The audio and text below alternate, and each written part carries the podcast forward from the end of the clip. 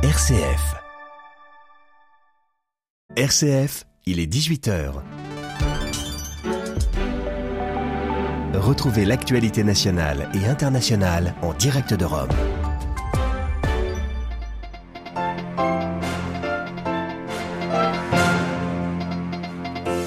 Il faut désamorcer la bombe climatique. Une nouvelle fois, Antonio Guterres alerte alors que le GIEC publie une note de synthèse essentielle.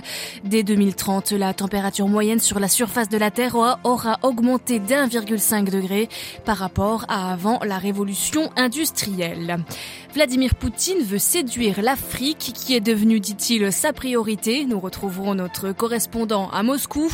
Également dans ce journal, 7 milliards d'euros promis par la communauté internationale pour aider la Turquie et la Syrie après les séismes du 6 février. Et puis c'était il y a 20 ans, l'invasion américaine de l'Irak. En fin de journal, nous entendrons le chef du tribunal qui avait condamné à mort Saddam Hussein. Radio Vatican, le journal, Marine Henriot. Bonsoir, c'est un nouveau coup de semonce pour les dirigeants du monde entier. Le GIEC, le groupe intergouvernemental d'experts sur l'évolution du climat, vient de publier la synthèse de neuf années de travail. Les effets des changements climatiques sont déjà là et ils sont plus graves qu'estimés auparavant, rappellent les scientifiques qui fournissent là une feuille de route pour limiter le réchauffement de la planète. Parmi les auteurs de ce rapport, François Gémen, il revient sur les principaux enseignements. Nous avons aujourd'hui la certitude totale que le changement climatique actuel est imputable totalement aux activités humaines. Et donc ce, ce dernier petit faisceau d'incertitude a été levé. Et nous savons aussi que nous allons atteindre un degré et demi d'élévation de la température d'ici 2030-2035. C'est-à-dire que les impacts du changement climatique sont déjà une réalité et malheureusement, nous ne sommes pas du tout aujourd'hui sur une trajectoire d'émissions qui soit compatible avec un monde soutenable et équitable tel qu'il a été défini dans l'accord de Paris. Et donc, ce qui fait défaut aujourd'hui, ce ne sont pas les technologies, ce ne sont pas les moyens de réduire les émissions, c'est véritablement notre volonté politique, économique, ce qui est aussi, il faut bien le dire, une affaire de courage. Nous avons toutes les cartes en main, il nous suffit de les jouer. Et c'est ça qui fait défaut. Voilà le scientifique François Gémen, l'un des auteurs du rapport du GIEC.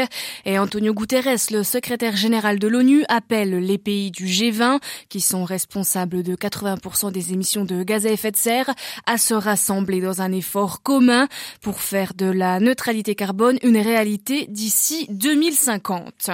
Après deux ans de captivité, le journaliste français Olivier Dubois est libéré. Il est arrivé en début d'après-midi à l'aéroport de Niamey au Niger aux côtés d'un autre otage, l'humanitaire américain Jeffrey Woodkey, enlevé lui en octobre 2016. Olivier Dubois qui s'est dit fatigué mais allait bien. Il avait été capturé en avril 2021 à Gao dans le nord du Mali par les djihadistes du GSIM, un groupe lié à Al-Qaïda. On ne sait pas pour l'instant s'il est resté au Mali durant toute sa captivité. La coopération entre la Russie et les pays africains est devenu la priorité des autorités russes. C'est ce qu'a déclaré Vladimir Poutine cet après-midi à l'occasion de la deuxième conférence interparlementaire Russie-Afrique à Moscou. Jean-Didier Revoix. Le président russe s'est dit prêt à poursuivre avec les pays africains la construction d'un partenariat stratégique, à façonner aussi l'agenda mondial, n'hésitant pas à souligner que l'Afrique sera l'un des leaders du nouvel ordre multipolaire mondial. Et la Russie ne manque pas d'atouts, que ce soit dans l'énergie, la médecine ou la formation, au moment où les quotas alloués aux étudiants africains dans les universités russes vont doubler. Dans le même temps, les relations entre Moscou et l'Occident sont au point mort. C'est donc pour Vladimir Poutine une façon d'entériner l'implication de la Russie dans le développement du continent comme une alternative aux anciennes puissances coloniales, d'autant plus que la plupart de ces pays se sont abstenus de condamner l'intervention russe en Ukraine dans le cadre des Nations Unies. L'une des raisons qui ont sans doute poussé Vladimir Poutine à prendre un engagement ferme à leur égard. Moscou livrera gratuitement des céréales aux pays africains qui en ont besoin dans le cas où l'accord sur les exportations de grains via la mer Noire ne serait pas prolongé d'ici une soixantaine de jours.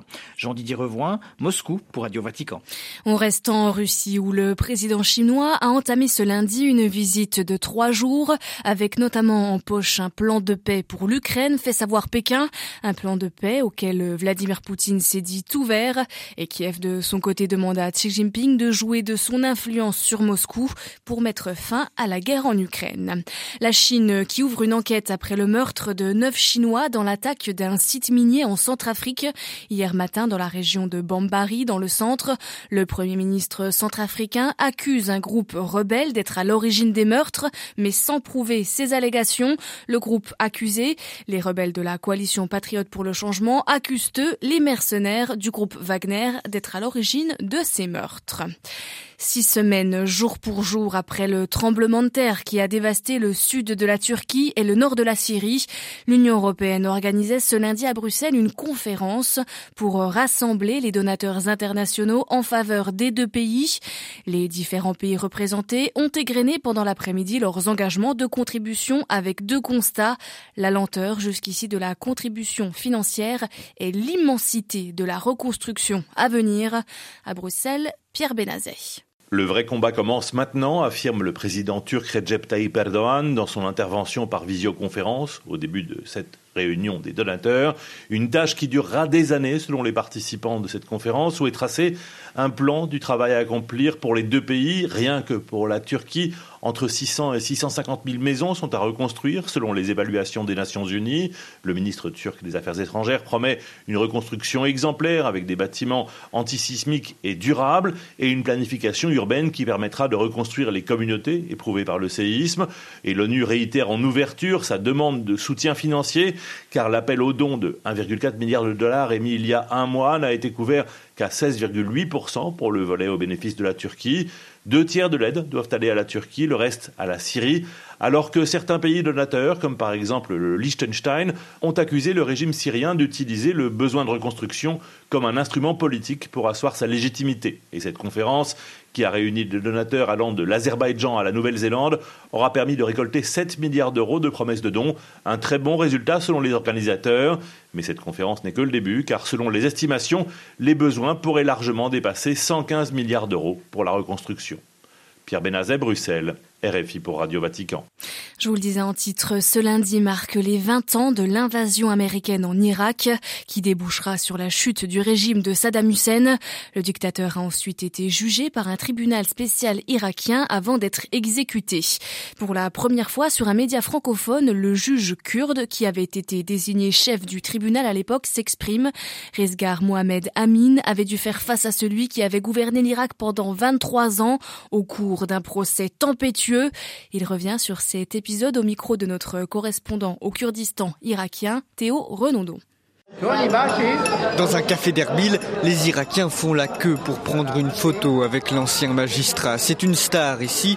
Les vidéos où Rizgar Mohamed Amin tient tête à Saddam Hussein pendant son procès ont marqué le pays. Quand il se mettait en colère, je ne me sentais pas mal. Pour n'importe quel accusé, c'est un choc mental. Il faut se mettre à sa place.